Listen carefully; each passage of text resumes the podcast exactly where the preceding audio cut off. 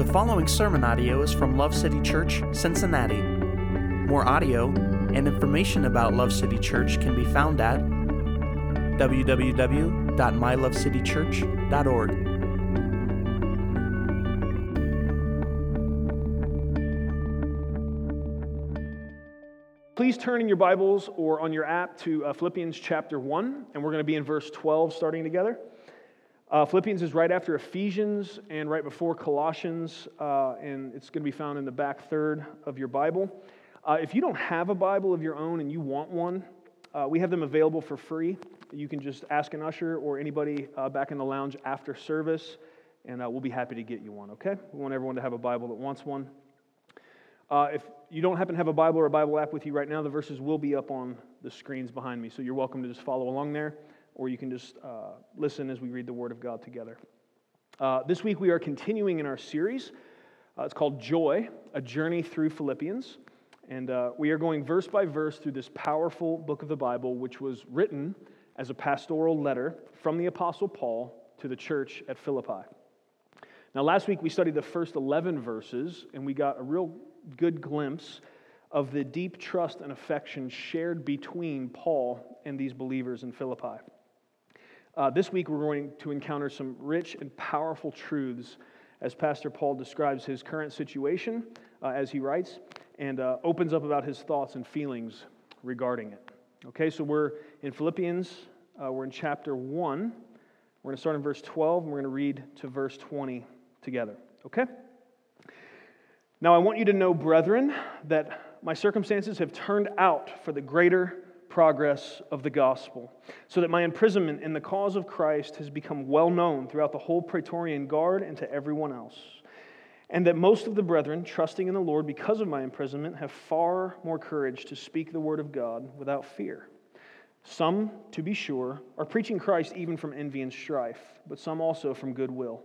The latter do it out of love, knowing that I am appointed for the defense of the gospel. The former proclaim Christ out of selfish ambition rather than from pure motives, thinking to cause me distress in my imprisonment. What then? Only that in every way, whether in pretense or in truth, Christ is proclaimed, and in this I rejoice. Yes, and I will rejoice, for I know that this will turn out for my deliverance through your prayers and the provision of the Spirit of Jesus Christ, according to my earnest expectation and hope that I will not be put to shame in anything, but that with all boldness Christ will even now, as always, be exalted in my body, whether by life or by death. Praise God for his word. Amen. All right, let's dig together. Uh, in reference to verse 12, I'm going to take a short jaunt here just to set us up and line us up. Hebrews 4:12 says this: "For the word of God is living and active and sharper than any two-edged sword, and piercing as far as the division of soul and spirit, of both joints and marrow, and able to judge the thoughts and intentions of the heart." In Jeremiah 23:29, God says, "Is not my word like fire, and like a hammer which shatters rock?" If we approach these verses that we just read with open ears and humble hearts today, we will experience the reality of God's word as a sharp sword which cuts or a hammer that crushes. This cutting and crushing is not for our harm, but for our good, because the sword of God's word cuts away the webs of entanglements and encumbrances that distract us and lead to destruction and it crushes the rocks of pride and stubborn obstinance which ruin the field of our hearts and render them infertile. God's word, like a purifying fire, can burn away the dross of foolish and useless things, leaving only what is pure and of eternal purpose and value. Now, here's why I, I kind of belabor the point to prepare you for the compassionate cutting and crushing, as well as the benevolent burning of the Word of God as we move forward. My hope in this is not to warn you as if this would be something you should fear. My point is to stir you to excitement as you anticipate the unmatched power of the Word of God unleashed upon your heart by the Spirit of God to change you and shape you and make you more like Jesus in the way you speak, think, and act. And so I hope everything I just said doesn't cause fear in you, but stirs you to excitement, anticipating what it is the power of the Word of God is about to do in us. I'm excited. I hope you're excited with me. Amen. We learn something amazing from verse 12. We see what is the highest concern both of Paul and of the Philippian Christians regarding the fact that he is in jail and facing a death sentence. So, what is, what is their highest concern? What is their big priority? Of all the details that Paul could share, he begins describing his situation with this profound statement My circumstances have turned out for the greater progress of the gospel. This is one of their pastors. Uh, this, is, this is the apostle who planted their church and first shared the good news with them. They love him, they care for him. This is clear from uh, the first part of this letter and other places. He is their spiritual father, uh, and we saw in the way the letter opens that they had an incredibly deep love and affection for him. Now, in order to kind of get this, imagine with me for a second. I need you to play an imagination game. Let, let your mind go here. Imagine someone you love very much. Get that first. Imagine someone you love very much. Now imagine that they are imprisoned for loving Jesus and preaching about him in some other country. They go on a missions trip or they're out there for a while and they go to jail for uh, being on gospel mission. Now imagine that person is able to write you a letter while they are there. As you tear open that envelope, what are the things that you're going to be hoping to read first? What news are you going to be hoping for? If we're honest, wouldn't most of us want to hear, first of all, that they're okay, that they're being fed, that they're healthy, that they're not being tortured or abused in their imprisonment?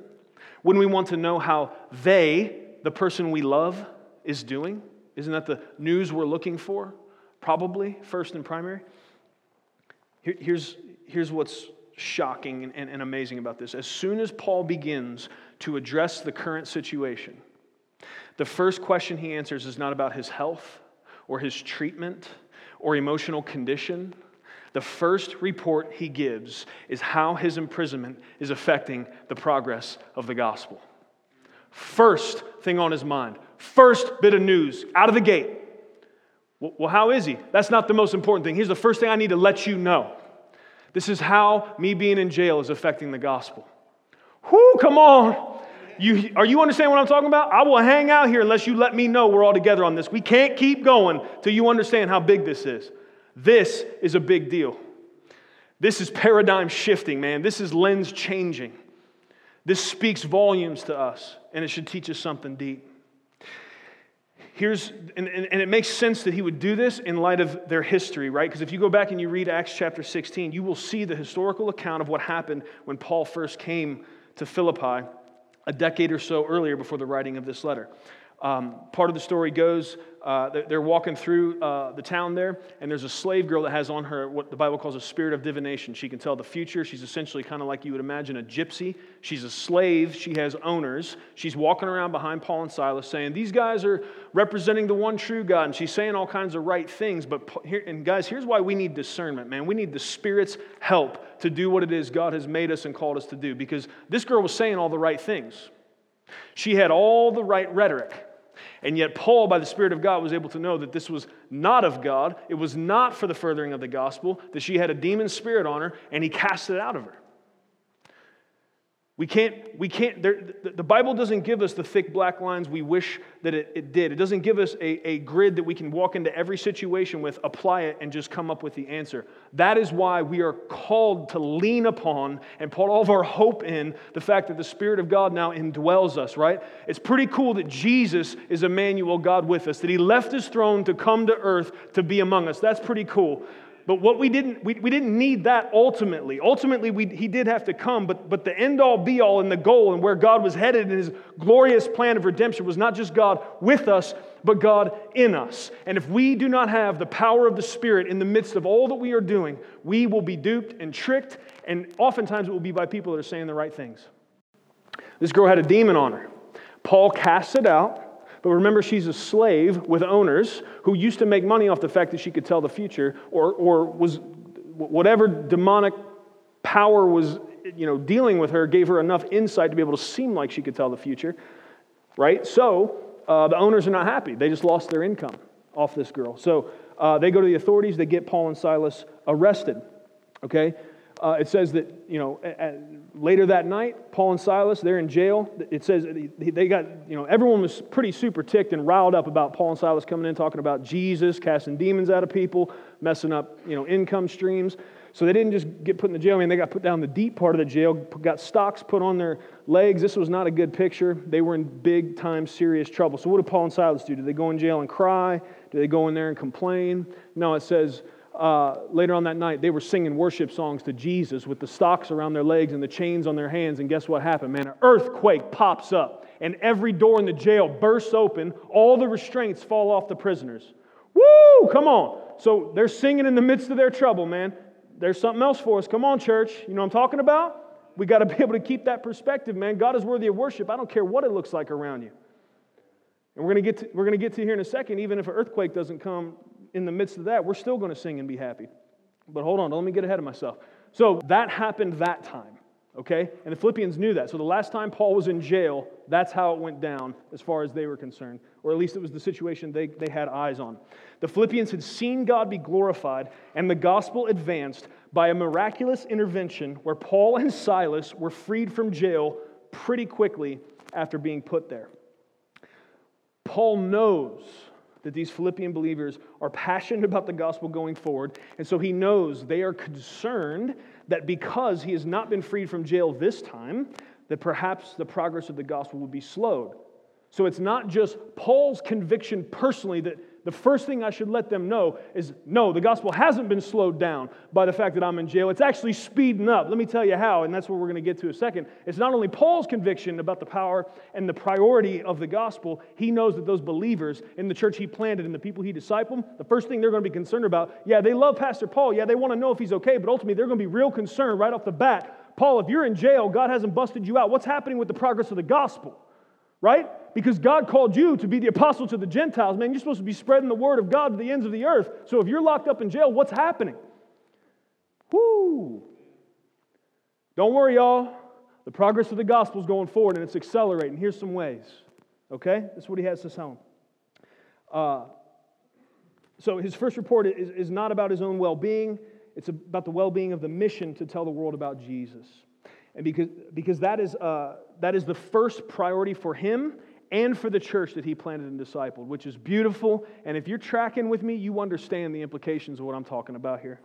Dear friends, I'm asking you to please join me in letting the beautiful hammer of the Word of God crush us under its magnificent weight as we think about these things. And we let this very premise of just verse 12 judge us. How different would our lives look? How much more effective would we be for the cause of Christ if our first concern in times of trouble was not our own physical or emotional well being, but instead our minds raced towards this singular question How can this turn out for the greater progress of the gospel? What would it look like if that's where we were at first? And how, how much of our thought life and how much of the way we deal with difficult situations or joyous situations, right? Let's be honest. How much of every circumstance that, that comes across our path is the first place our mind races? How is it that this can be a part of God's redemptive plan and, and be a part of the furthering of the progress of the gospel? Not just in hard times, but in good times. Oftentimes we're distracted by hard times, but, but almost more so we're distracted by good times. Verse 12 brings this beautiful weight to bear on us, and we have to let it judge us in a healthy way. All right, we talked about self judgment a few weeks ago. I'm not talking about condemnation, but guys, I'm telling you right now, when I think about the fact that the first thing Apostle Paul had to say to this church was not, hey, you know, uh, I'm alive, you know, I've ate this week, um, you know, I'm not dying of sickness.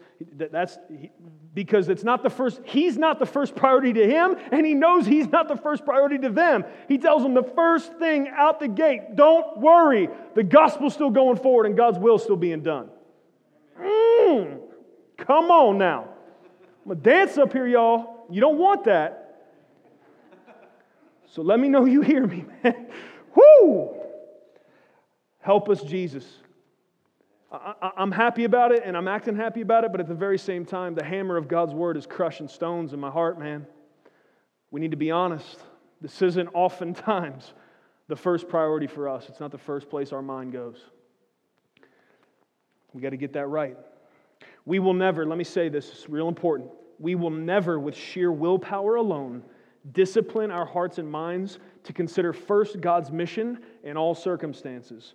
This is a matter for prayer, and it is a glorious work that we must ask the Spirit of God to do in us. We are not going to decide, even if I even if by some miraculous chance I just did a great job convincing you that the gospel and its progress should be the first priority for us in every circumstance, even if that happened, mental assent and acknowledgement is not going to be enough for this to happen. We are going to need the power of God's Spirit to be at work in our hearts and minds for this to actually have the ability to transform us and change our priority level and the way that we think about things. So let us not be so foolish as to think, okay, I'm stoked about that. I see that he's stoked about that. All right, so yeah, let's do it, let's do it, and think that it's just going to be a decision we make. If we don't have the help of the Spirit, I'm telling you, if you care about this, if you're stirred about this, if the Word of God is working like a hammer in your heart right now, if webs of entanglement and encumbrance are being cut away from your heart, and you're realizing there are things in my life way out of priority, way out of order, don't just say, okay, well, then I'm going to do better. Throw yourself at the feet of Jesus and ask for his help to change it because it's going to take his spirit to do it. I'm thankful he doesn't just lay incredible weights on us. I'm thankful he doesn't just come with a hammer to crush these rocks in our hearts, but not also come along with an answer and a way and a help and a promise that his spirit is going to walk through uh, the whole thing with us and be in the journey and the process as we go. Praise God for his faithfulness on both ends. That he'll come and tell us the truth and then he'll help us walk it out. Amen. Okay, that was verse 12. oh, yeah, verses 13 and 14 reveal two truths that we should greatly treasure. The first is that if we are able by God's Spirit to align our thoughts, desires, and priorities with what we see in verse 12, we can make an incredible impact for God's kingdom. Okay, so let's look at 13 and 14. So that my imprisonment in the cause of Christ has become well known throughout the whole Praetorian Guard and to everyone else, and that most of the brethren, trusting in the Lord because of my imprisonment, have far more courage to speak the word of God without fear. And so here's, here's what's beautiful. Because Paul's perspective is where it's at, because he is totally about, first and foremost, the further progress of the gospel, the good news about Jesus, right? Not, not religion, uh, not some weird form or pseudo gospel, but the beautiful good news that even though every single one of us has fallen short of perfection and suffer the consequences of sin, which is separation from God's spiritual death, even though that's true, Jesus came, lived the perfect life we couldn't, then stood in, took the punishment that we deserved, but rose from the grave victorious. That message, that gospel, that's what he's talking about. We, are saying gospel a lot. I just got to make sure we understand what we're talking about. It's that beautiful good news that we're in serious trouble on our own, but that God had a plan, and it involved everything that had to do with Jesus coming, dying, and rising from the grave. And because of that, there's hope for all mankind.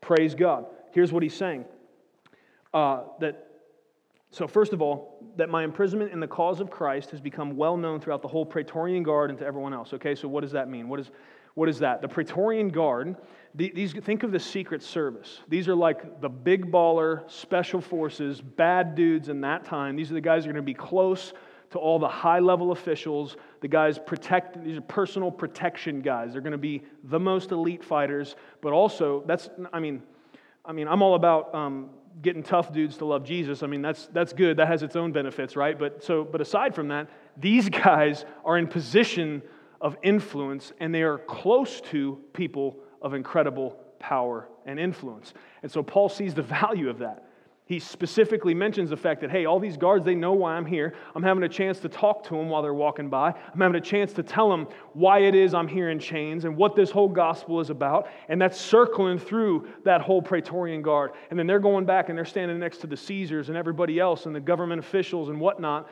And the gospel's changing them, and now they're getting close to these other guys. And he's stoked about it. He understands the power of uh, being able to influence. Uh, influence makers for the gospel. Okay, so that's, that's first of all. Uh, the second he says is that then, then these other Christians, these, uh, what's, he, what's he say here? Verse uh, 14, and that most of the brethren, trusting in the Lord because of my imprisonment, have far more courage to speak the word of God without fear. So this is, this is people that are not in jail, but they're hearing about Paul's imprisonment. They're hearing about his boldness in the midst of his imprisonment. They're hearing that he's talking about stuff like, yeah, I'm rejoicing here because I know that in this moment and in this time, God is using this, even though it's difficult for me, for the furthering of his gospel. They, they're getting the message out. He's writing letters. Colossians and uh, uh, Ephesians was also written during the same time period, right? And so these, these beautiful letters are going forward. These doctrinally, theologically rich letters are pouring out where Paul's saying it over and over again, yeah, yes, I'm in jail, but guess what? God's working in the midst of it. And so that is, it is inc- every single person that's hearing about the Apostle Paul's situation, it is stirring in them a boldness and a confidence that even in the midst of trouble, God's not left us and the mission of the gospel is going forward. And so it's stirring them up. And, it's, and, and, and that's, that's the point. So, what do we see? The fact that he gets this, the fact that he, by God's Spirit, not because Paul is somehow better than you or, or, or somehow at some level that you can't get to, but because the Spirit of God is at work in his heart and the gospel and its furthering is the highest priority for him, it's affecting not only the way his situation is going, but it's also preaching volumes to those that are hearing about it. They are building confidence and courage and being even more bold than they were because they're starting to. I mean, you can just imagine. You got people out there preaching the gospel, right? Paul gets hemmed up. They, they see him grab, whoo, I'm about, I'm about to be quiet about the Lord. But then they find out, hold on, you know, a month later, Paul's still in there and, and he's writing letters to churches saying, hey guys, let's rejoice because God's using me in the midst of this. They're like, you know what? Yeah. Out, I'm going back out, right? Come on, guys. Let's go tell some people about Jesus. Because what's, what's going to happen, man?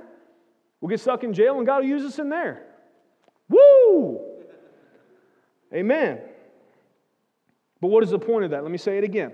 If we're able by God's Spirit to align our thoughts, desires, and priorities with what we see in verse 12, we can make an incredible impact for God's kingdom. That's the first truth we see in verse 13 and 14, I think should be a treasure to us. Here's the second.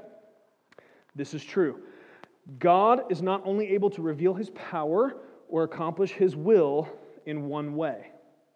We need to know this. Why do I say that? Well, I say that because part of why I, I believe Paul was motivated to say this and why he believed the Philippians would, not only did he care about sending out uh, news of the progress of the gospel, but he knew that those that were getting the letter were going to care first and foremost about the progress of the gospel. Well, why was that? Well, because he, he knew the history, and he knew how much they rejoiced in the fact that first time he got thrown in jail, right, that God miraculously showed up with an earthquake and he was released. The first time, God was glorified by a miraculous earthquake getting them out of jail. But here's his point the second time, God is being glorified by Paul staying in jail. And what we need to know is God's people, and we need to be aware of, is that God is not limited by what he's done in the past or even what we can imagine in ways that he can accomplish his will or glorify and exalt himself. God was as glor- get this, God was as glorified or more, and we're going to see this in a second. You thought you think I'm excited now? Hold on. God was as glorified or more by Paul staying in jail than he was by miraculously letting him go through an earthquake. Now, let us be honest with ourselves. Most of us think God is most glorified and would much rather prefer earthquake release plan, right?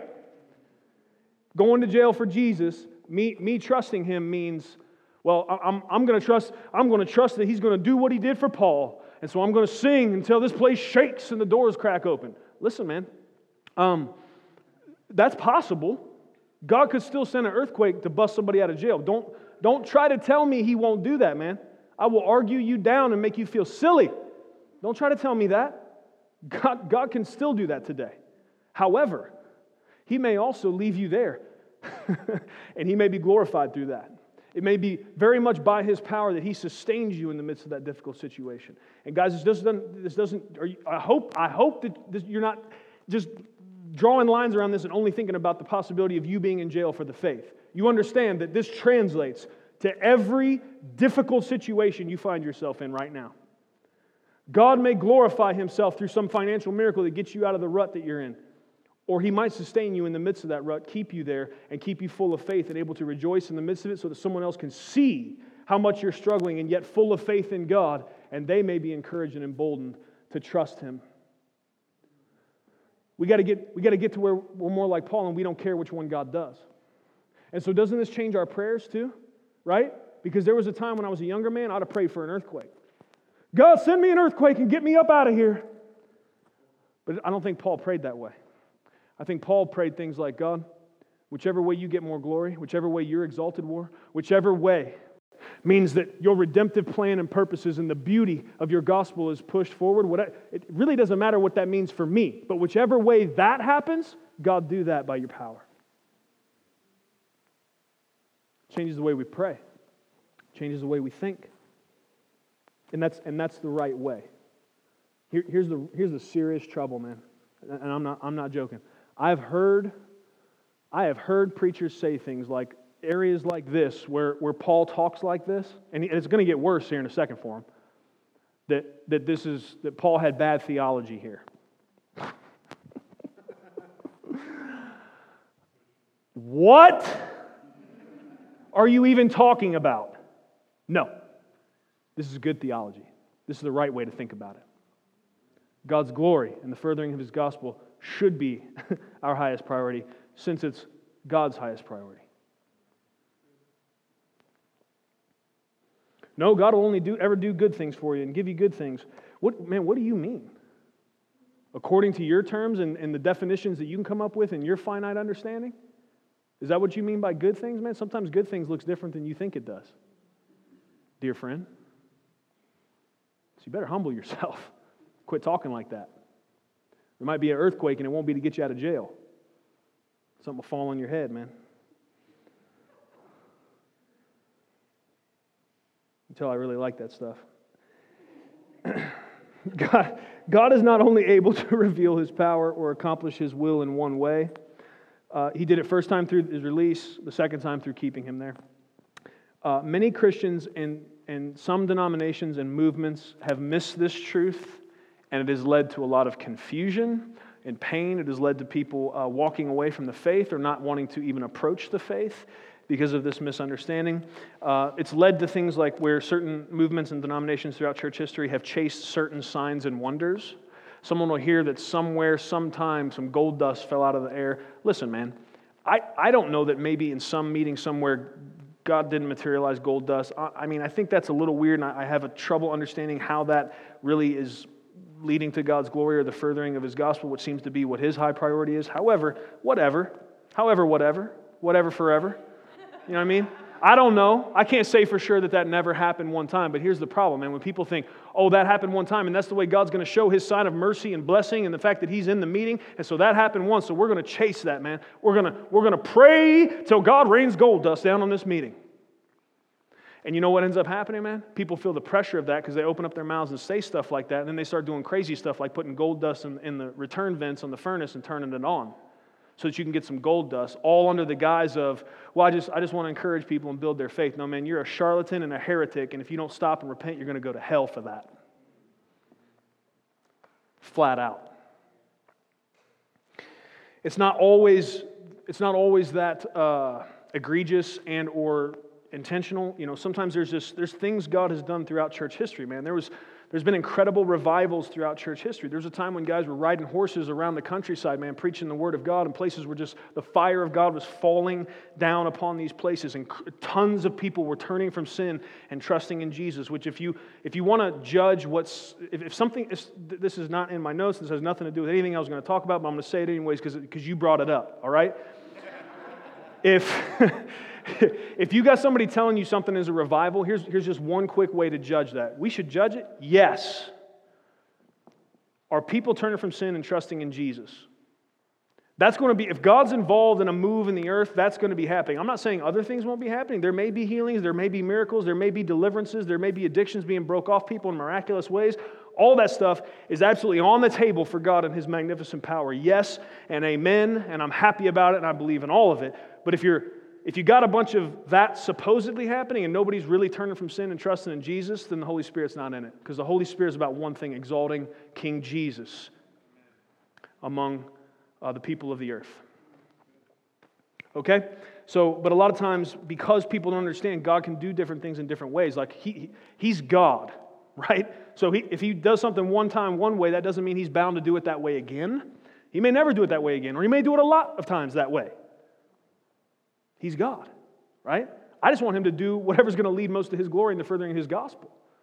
If he, if he wants to heal somebody in this church, if he wants to do a miracle, and he has, I can't tell you how many people that were told straight to their face, you'll never have a baby. This is why, and, and then we have a nursery that's exploding with a bunch of miracle babies in the back. Don't tell me God doesn't still intervene in the physical world and do miracles. Yes, He does, man. Yep. I can take you back and let you hold some if their mama will let me.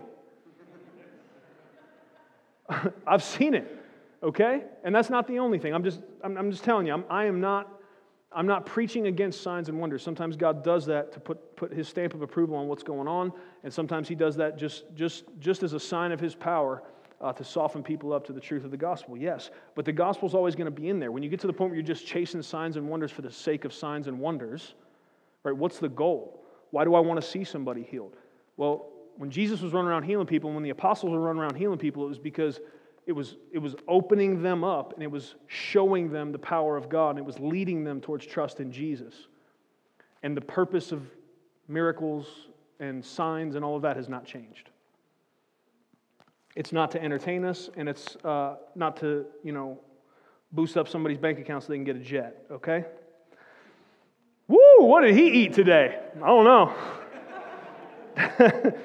Whatever it is, I'm going to find more of it. Might have been that spinach salad, babe. Make me another one of them, would you? I think my folic acid is up and I'm feeling good.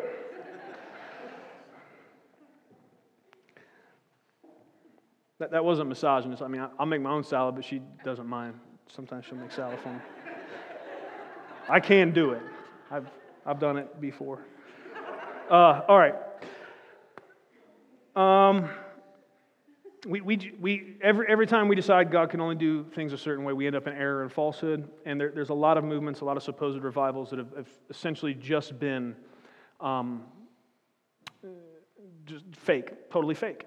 Because what they're after is something they saw God did at one time, or somebody said God did at one time. And so we're going to go in here and we're going to we're going to demand that God does it that way right here again. Nope we, we don't tell God what to do. You guys understand that, right? Like, that's not how this works because He's God. And I'm glad. Uh, verses 15 through 18. Some, to be sure, are preaching Christ, even from envy and strife, but some also from goodwill. The latter do it out of love, knowing that I am appointed for the defense of the gospel. The former proclaimed Christ out of selfish ambition rather than from pure motives, thinking to cause me distress in my imprisonment. What then? Only that in every way, whether in pretense or in truth, Christ is proclaimed, and in this I rejoice. All right, we, I want to start by saying we, we cannot let verse 18 say more than it says. We can't make it say more than it says, okay? Though God will use all different means to accomplish his plans, it does not mean that motives don't matter. Okay? Let me say a first things about this. So, first of all, Paul says that the people here that are preaching, even if their motives are bad, he says emphatically, they are preaching Christ. Okay, so the first thing you need to understand is the message matters. Okay? Just, just because somebody's out there and, and remember, remember the demonic girl from Acts? This, this, these are the Lord's servants. She had, she had all the right rhetoric, but she was, she was missing some stuff. There was, there was deception in it.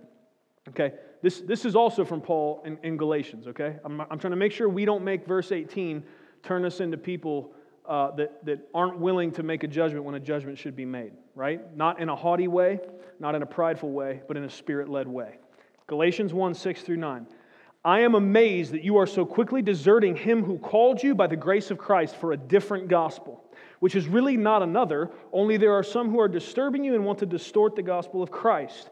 But even if we or an angel from heaven should preach to you a gospel contrary to what we have preached to you, he is to be accursed.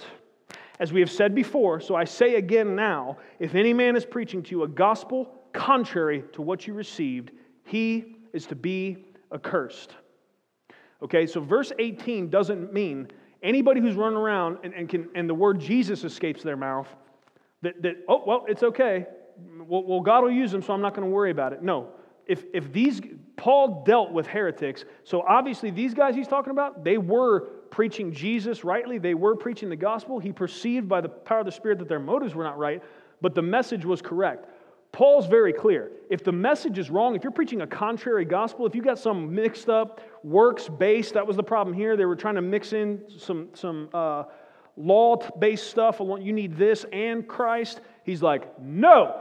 And if anybody does that, they're to be accursed. I don't care if it's an angel from heaven, because this gospel we preach to you is the one true message from the one true holy God. And so don't listen to anything else. Right? So verse 18 doesn't mean uh, we, don't, we don't have spiritual discernment and listening just, just because somebody says God. Okay? The message matters. Anyone claiming to represent Jesus who is preaching a false gospel is to be called to repentance and not coddled or tolerated. Okay? So this is not a light thing, and Paul's not saying here in verse 18, we'll just kind of let everybody do their thing. No, man. If, if somebody is claiming to represent Jesus, but they are preaching a false gospel that does not line up with the beauty of the gospel that we are given in the scriptures, then we are going to stand, not, we're not just going to go, oh, okay, well, maybe God will use that. No, I, I, I will stand in opposition to that. I will be a roadblock for that. You with me? And I hope you will too. That, that is the call. And Matthew, or uh, I'm sorry, we're going to Matthew. Uh, Philippians 1.18 is not saying, well, just, just let it go. It'll be, it'll be fine. God can use that. No. No. If a false gospel is being preached, that's the work of, of Satan, and, and we stand in opposition to that by the power of God. Okay? Uh, second thing, though Paul rejoices at the gospel being preached, even by those with tainted motives, that does not mean those motives will be overlooked by God. Just because he's able to rejoice in the fact that the gospel is going forward with, even though it's out of people that maybe have tainted motives, that we, we can't let that make us less uh, willing, especially to judge our own motives when it is we are uh, preaching or being engaged in, in gospel ministry. Okay? This is from Jesus, Matthew 23, 25. Woe to you, scribes and Pharisees, hypocrites! For you clean the outside of the cup and of the dish, but inside they are full of robbery and self indulgence. Okay? That's just one verse. I could give you 30 more that say clearly God doesn't just care what you do or what you say, but why you do what you do and why you say what you say. Okay, so just because he's able to rejoice in the fact that these guys with tainted motives are, are, are, preaching the gospel, and God, God can use that. If it, if, if it is the pure gospel going forward, God can use that to propel his purposes forward. That doesn't mean there's not going to be issues for those guys that have tainted motives and are doing it with tainted motives. They still need to repent, they still need to get humble, and they still need to check themselves and get to the right motive, which is God's glory and exalting him alone. Not what seems to be going on here, which is competition. Sadly, among many preachers and churches, there is a sense of competition. Most commentators agree that this is what is going on here. Other preachers were happy that Paul was in jail because they thought it would give them a chance to rise to prominence and fame, writing the message of the gospel. A.W. Tozer wrote uh, uh, this powerful set of words here, rebuking the attitude of competition that is common among those in ministry. Here's what he said Dear Lord, I refuse henceforth to complete with to compete, sorry, with any of thy servants. They have congregations larger than mine, so be it. I rejoice in their success. They have greater gifts, very well. That is not in their power nor in mine. I am humbly grateful for their greater gifts and my smaller ones. I only pray that I may use to thy glory such modest gifts as I possess. I will not compare myself with any, nor try to build up my self esteem by noting where I may excel or another where I, where I may excel one or another in thy holy work. I herewith make a blanket disavowal of all intrinsic worth. I am but an unprofitable servant. I gladly go to the foot of the cross and own myself the least of thy people. If I err in my self judgment and actually underestimate, underestimate myself, I do not want to know it. I purpose to pray for others and to rejoice in their prosperity as if it were my own. And indeed, it is my own, if it is thine own. For what is thine is mine. And while one plants and another waters, it is thou alone that giveth the increase.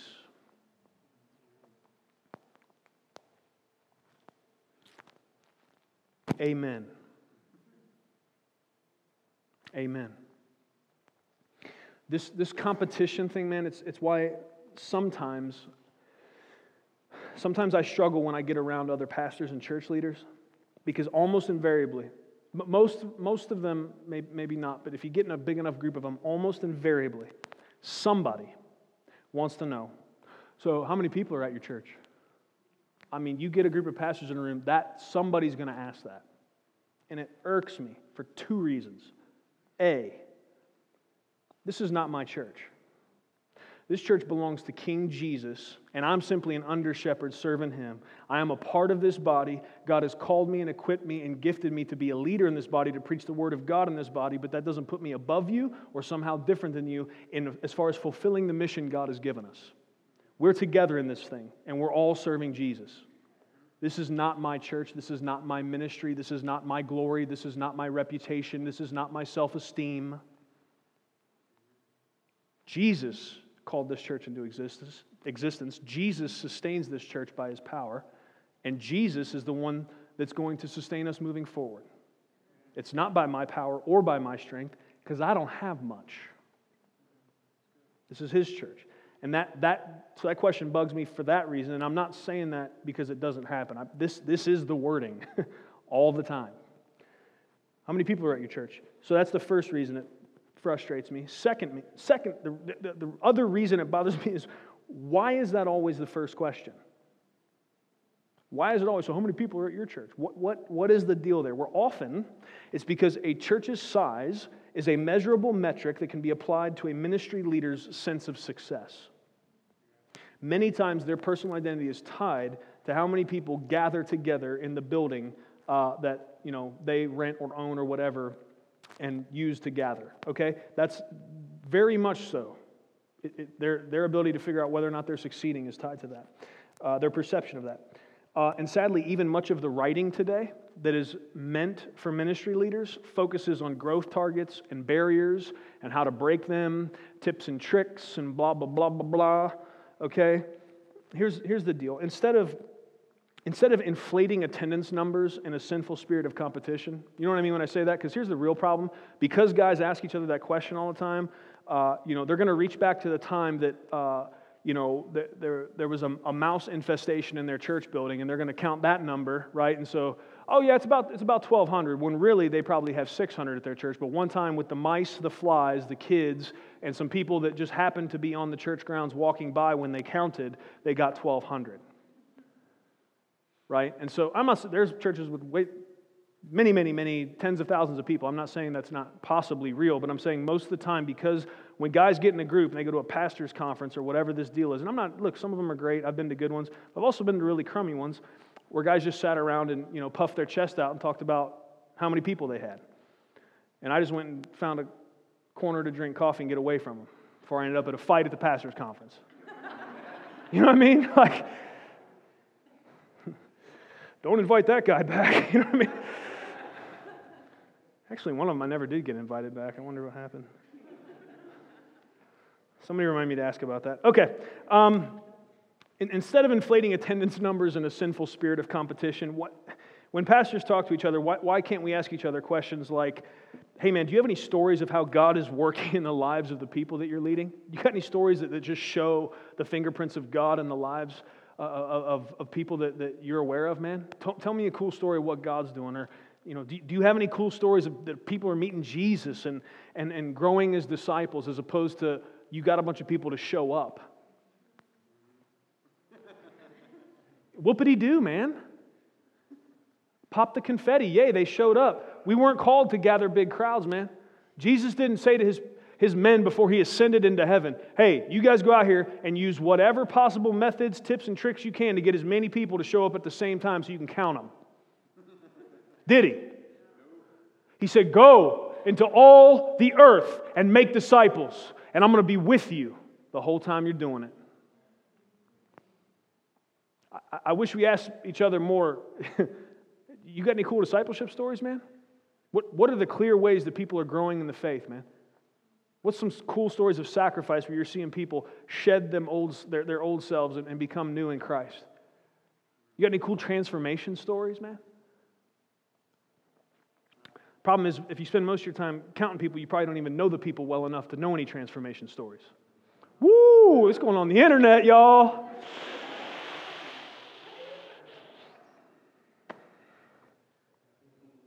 Maybe I shouldn't eat spinach salad anymore.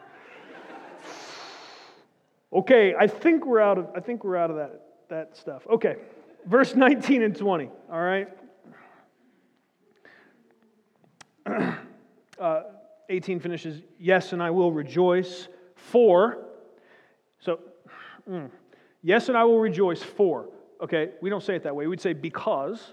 I'm going to rejoice because I know that this will turn out for my deliverance through your prayers and the provision of the Spirit of Jesus Christ, according to my earnest expectation and hope that I will not be put to shame in anything, but that with all boldness Christ will even now, as always, be exalted in my body, whether by life or by death.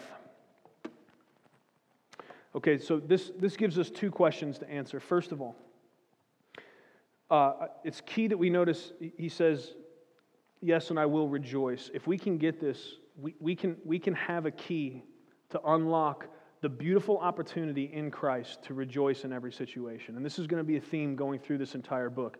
Since it makes sense, since we're reading a letter from a guy in jail that is known to be some of the most prolific uh, literature on, on the subject of joy ever written. A guy in a jail cell waiting for a death sentence wrote that. So, I mean, we're going to approach this idea of whatever we're dealing with, we can have joy in Christ. This, but this, we'll be able to zero in on it here. And if we, if we can catch this, guys, I, I promise it'll make a difference. I promise it'll make a difference, not only in our lives, uh, but in our effectiveness for God's kingdom. Okay, so two questions How will deliverance come? And what does deliverance look like? Okay, so he talks about, I'm sure, I'm, I'm rejoicing because I'm sure that this deliverance is coming. So, how will deliverance come? And what does deliverance look like? First of all, he says, uh, For I know that this will turn out for my deliverance through your prayers. Full stop. What does that tell us? Prayer is super important. It's not a footnote to the Christian faith. It's not somehow a uh, auxiliary secondary thing that if we have time we'll get to it. Us coming before God, communicating with Him, us bringing the needs of not only you know, our own struggles and stuff, but bringing uh, the needs of our brothers and sisters, those that are uh, having a great time and those that are suffering deeply. Us coming to God in prayer matters. Part of why Paul is able to rejoice in the midst of this incredibly difficult situation is that he has confidence that his deliverance is going to come partially through the prayers of the saints. Now, what does this mean? Does this mean that um, if, if the Philippian church didn't pray, that God couldn't move? Some people teach that. I don't think that's true, but I think nevertheless, for us to be obedient and for us to actually be a part, as we are intended to be, of God's redemptive purposes. Part of how we are in this game, part of how we are in this mission, is that we are praying about it. We are praying to God about those that are suffering. We are praying to God, asking for wisdom on how it is we can most clearly and vibrantly and beautifully reflect the goodness of His character and nature and the, and the truth of His gospel to the world. These are these things we're praying about. God, how do I preach your gospel better? God, how do I find myself in more opportunities to share? Are these desires that bubble up out and through into our prayers?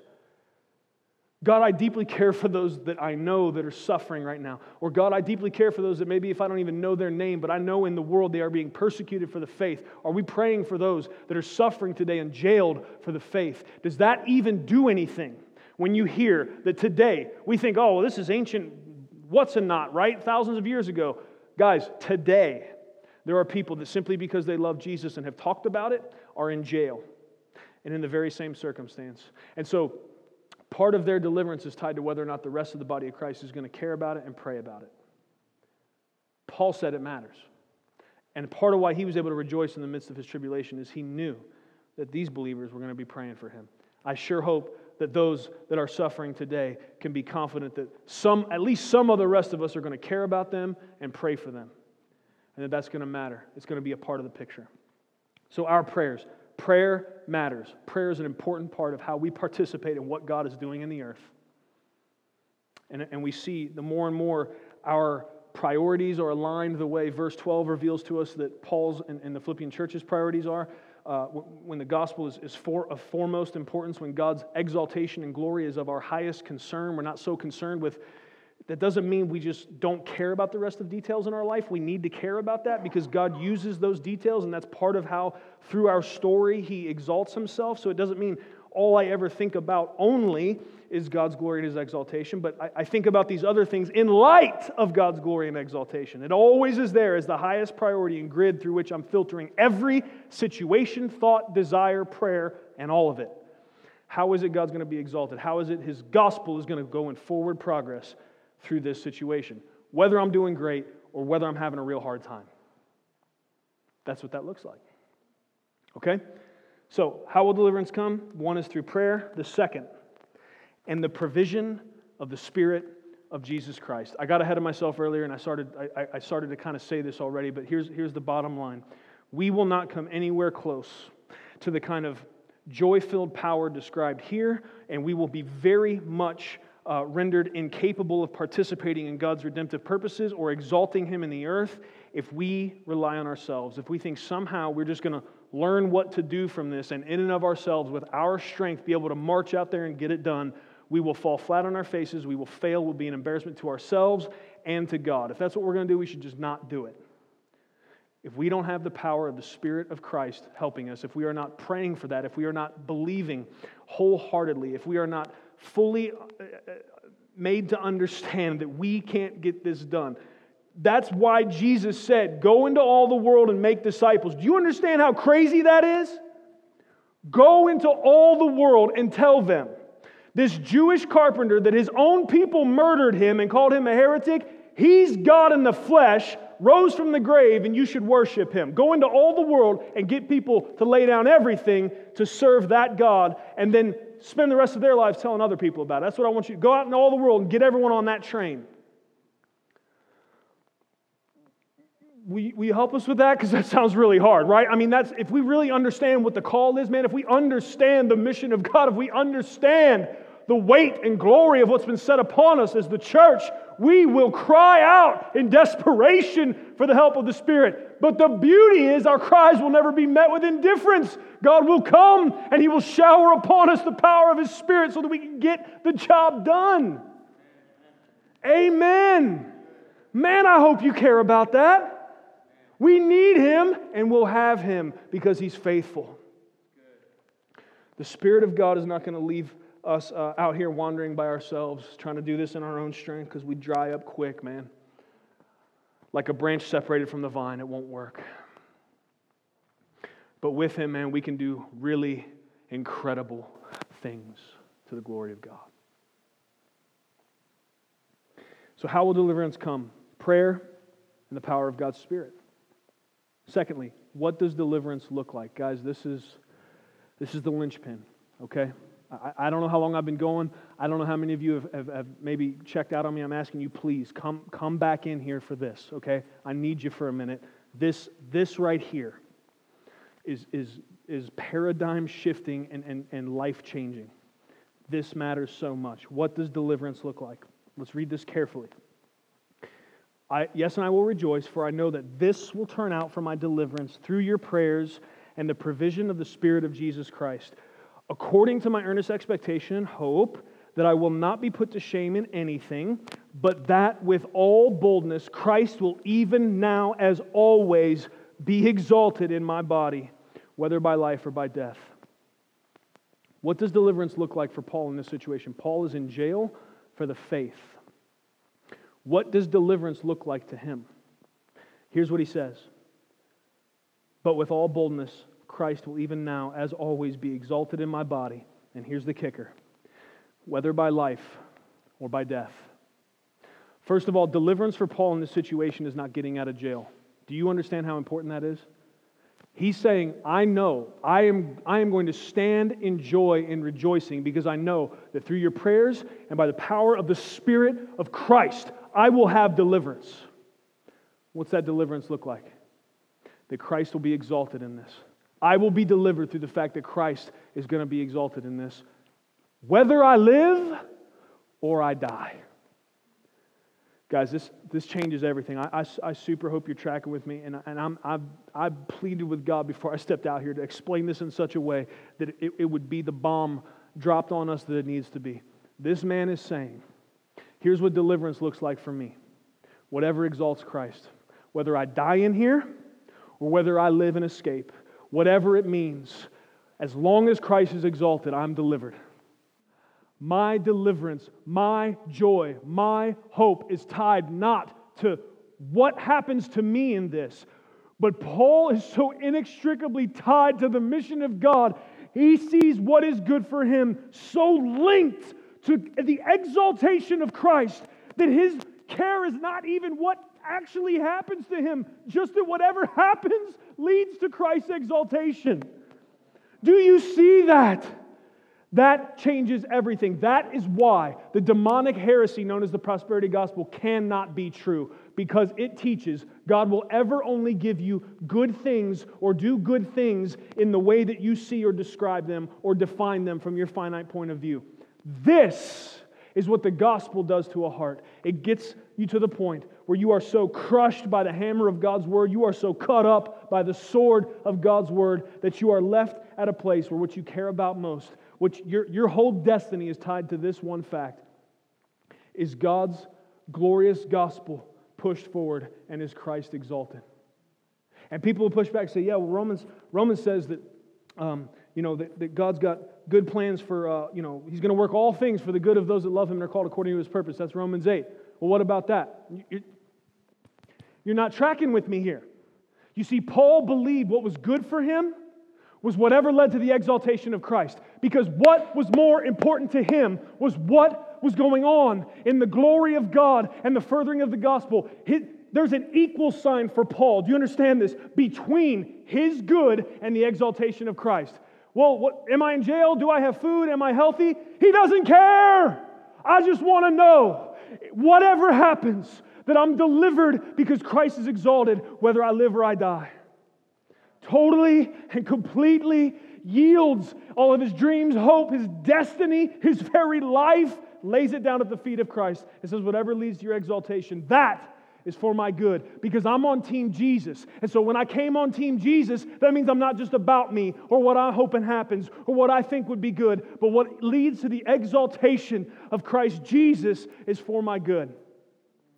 So we need to quit quoting Romans 8 with a wish list behind it. And look, it's not wrong for us to have a desire for something other than the exaltation of Christ. But whatever that desire is, has to be submitted to and underneath in priority to the exaltation and the glory of Christ and the furthering of his gospel. I really want to own a house one day. Praise God. That's great. God may give you a house so that you can be hospitable to people and have them over and tell them about Jesus. Or He might give you a house and He might let you own a house on a street with a bunch of people that don't know Jesus so that you can be a great neighbor and tell them about Jesus. But you need to ask yourself submit every desire to this grid. How does this lead to the exaltation and the glory of Christ? I want to be married one day, Pastor Vince. That's awesome. That, that's, a great, that's a great, noble desire. Amen. God may give you a spouse one day where you guys can not only uh, humbly serve each other in a way that glorifies and magnifies God and reflects to the world what it looks like for Jesus to lay down his life for his bride, the church. And he may also let you exalt him and glorify him when you fight and you're nasty to each other, but then you repent and forgive each other. God may grant you that, but don't just want a spouse Make yourself submit those desires to this grid. How does this play in to the exaltation, the glory of Christ, and the furthering of his gospel? Every desire must come up under that. And we must be able to join Paul in saying, I'm trusting, I'm rejoicing, whatever it is you're struggling with today, whatever the situation looked like. If you're here, I'm assuming you're not in chains for the gospel. Praise God. But I know you're going through something. I know you got struggles. I know you got situations that if, if you could just do whatever you want, it would look different. But we got to look at it through this lens. A, can you rejoice in the midst of it? Because you realize this is an opportunity to persevere by God's grace and prove his power strong. Can you rejoice in it because you know this is an opportunity to bring in other believers to pray for you and love with you and walk with you through this? And, and can, you, can you rejoice? Because ultimately, What matters is not even how this situation plays out from a temporal standpoint, but that either way it goes, depending on how you deal with it and how it is by the Spirit of God you handle it, Christ can be exalted. Will you rejoice solely and alone, completely, in the exaltation of King Jesus, our Savior, and the furthering of His beautiful gospel? I know for some of you, you're like, man, like I see that, but I'm not there. Praise God, thank you for being honest. But here's what I'm submitting to you. even if you're not there, even if you're like, I, I, I totally, I don't know why you're so excited about a guy not caring if he lives or dies, right? And if that's what you're at, here's what I'm asking you to do. Would you please pray? Would you please ask God through the power of these scriptures and by the power of his spirit to begin to reveal to you why this matters so much? Why the husky guy's sweating on stage and he's all excited about it. Ask God to help you understand why this matters and why it is this man was able to rejoice in the face of a death sentence and say, I'm, I'm, I'm so full of joy because here's what I know whether I live or die, Christ is going to be exalted. How, how do we get there? Some of us are not there. Some of you don't even want to be there. Some of you think it's crazy that I'm saying that. Please submit those thoughts to God and ask, read these verses, pray before you do it. Ask God to show you. Some of you have received other teaching in the past that runs exactly contrary to what I'm saying, and you would join other people and say, Well, I'm not sure that's right. Paul's theology might have been off there. Nope. This harmonizes with the rest of what the scriptures have to say on the subject. The, the question is can we look at it with these lenses? Can we put an equal. Here's, here's what it comes down to, friends. I tried to boil it down as much as possible by the Spirit of God. I labored over this. Can you put an equal sign? Can you think of Romans 8 that God is going to work all things for the good of those that love him and are called according to his purpose? Can you put an equal sign between your good and God's glory? Can you actually see that whatever leads to God's glory is the best thing? If it is, we are, if, if we are in this thing with Jesus, the best thing for me is that whatever it means for my life, it leads to his glory. Because ultimately, what this whole thing is about is ending up with him forever. And, and the reason I'm here is to tell as many people as possible that if they'll turn from sin and trust in Jesus, they can be with him forever.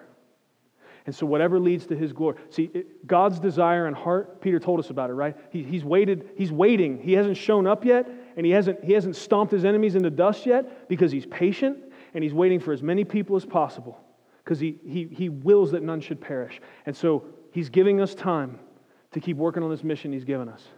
Well, why? Because God is incredibly merciful and God is incredibly loving. And part of his incredible love and mercy is that he has brought us in and allows us to be a part of his redemptive plan and purposes. And so the best thing for you is whatever leads to God's glory. You mean even if I was to die in jail, that's for my good? I know that's hard. Yes, if it leads to God's glory. Because I, if you get to the point where you care more about God's glory than your life, you're free. Do you see how Paul's talking here? This is a free dude. How do you beat this guy? I'm in jail for doing nothing but telling people Jesus is awesome. They're probably going to kill me, but I'm rejoicing. How, how, do you beat that guy? How do you beat the guy that sings hymns and songs of praise to God as you take him out uh, to hang him? How do you beat the guy that's declaring God's glory with a smile on his face as, as you kill him for his faith? You can't. Because he's put the equal sign between his good and God's glory. I realize a lot needs to shed, a lot needs to be, to, to, to be stripped away from us in order to think this way. And it's not going to be something we're going to we're going to get it one time. There's going to be a constant temptation for the rest of our lives for other things to come in and be of higher importance to us than the glory of God, the exaltation of Christ, and the furthering of his gospel. I'm just trying to set the bar for you. This, this is what God asks of us. It sounds hard, doesn't it? It sounds hard to think that way all the time. Can we be honest? That's why, also mixed in this, Paul keeps saying, and I keep saying to you, we need the help of the Holy Spirit. We can't even do the basic things God has asked of us without the help of the Spirit. So quit trying to do this on your own. Quit looking at this and looking at your own mental faculties, your own place where you're at right now, looking at the condition of your own heart, what your life looks like, and say, you know what? I hear what that guy's saying. There's no way I can do that. I agree with you. And there's no way I can do it either. That's why we need the, we need the power of the Spirit of Christ at work in us. So we need to be praying that for ourselves, praying that for each other. And we can, we can be sure, we can be sure our deliverance, we will be delivered. Deliverance is sure. When what deliverance looks like for us is God's glory and the exaltation of Christ.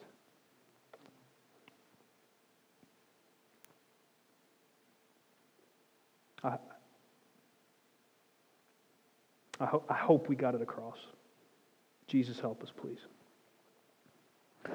May we be a people who care most and think first about the progress of God's glorious gospel in any and every circumstance. May we be a people who assess our motives often and never see ourselves in competition with others who are pushing for the progress of the gospel. And may our greatest hope be not for a comfortable life, but a life that exalts the risen Christ. Amen. Let's pray. Father, we come before you in the name of Jesus. Lord, we are so thankful for this letter written from a jail cell by a man totally enraptured and enveloped by your love, whose eyes were set upon you, who saw his circumstance through the grid of your glory and exaltation. Thank you, God, for the lessons this teaches us. Help us, Lord, by the power of your Spirit. We know without that it won't happen. Help us, God, to set priorities in our own thinking and our own lives correctly. Help us, God, to see that our greatest, you are working all things for the good of those that love you and are called according to your purpose. And Lord, working for your glory is working for our good. Seeing that you are exalted in the earth is working for our good because, God, we are tied to you. We have become a part of you in Christ. We have been grafted in like a branch into a vine. We are connected to you. Your mission is now our mission your, your heart and your will and desire, God, more and more, we're hoping that becomes our will and our desire. And so, what's good for you is good for us. And I thank you, God, what is good for all is to see the goodness of your glory, that they would turn from their wicked ways and turn from sin and turn from pride, and that they would humble themselves and that they would see their need for relationship with the God that made them. That is what's good for us as your people. Your glory is for our good. God, I thank you for these verses. I thank you for every person that uh, maybe was, was struggling to, to believe what I was saying or, or was disagreeing because of, of various reasons. God, I thank you for uh, the fact that they sat through it, and I, I, thank you, God, for the power of your Spirit working with them. Lord, I ask that you would, uh, as you promised, that your word would, would be a hammer and a sword, and it would cut away what needs to be cut away, and it would crush what needs to be crushed, so that we can submit uh, humbly to what it is these verses are teaching us. Lord, may we be about your glory, first and foremost. May our lives be about your exaltation. May we see our deliverance, God, in the furthering of your gospel. We love you and we worship you and we trust you because you're worthy. And it's in Jesus' name we pray. Amen. Thank you for listening to audio from Love City Church, located in Cincinnati, Ohio. Feel free to make copies of this message to give to others but please do not charge for those copies or alter the content in any way without permission. To give or find out more about Love City Church, visit www.mylovecitychurch.org.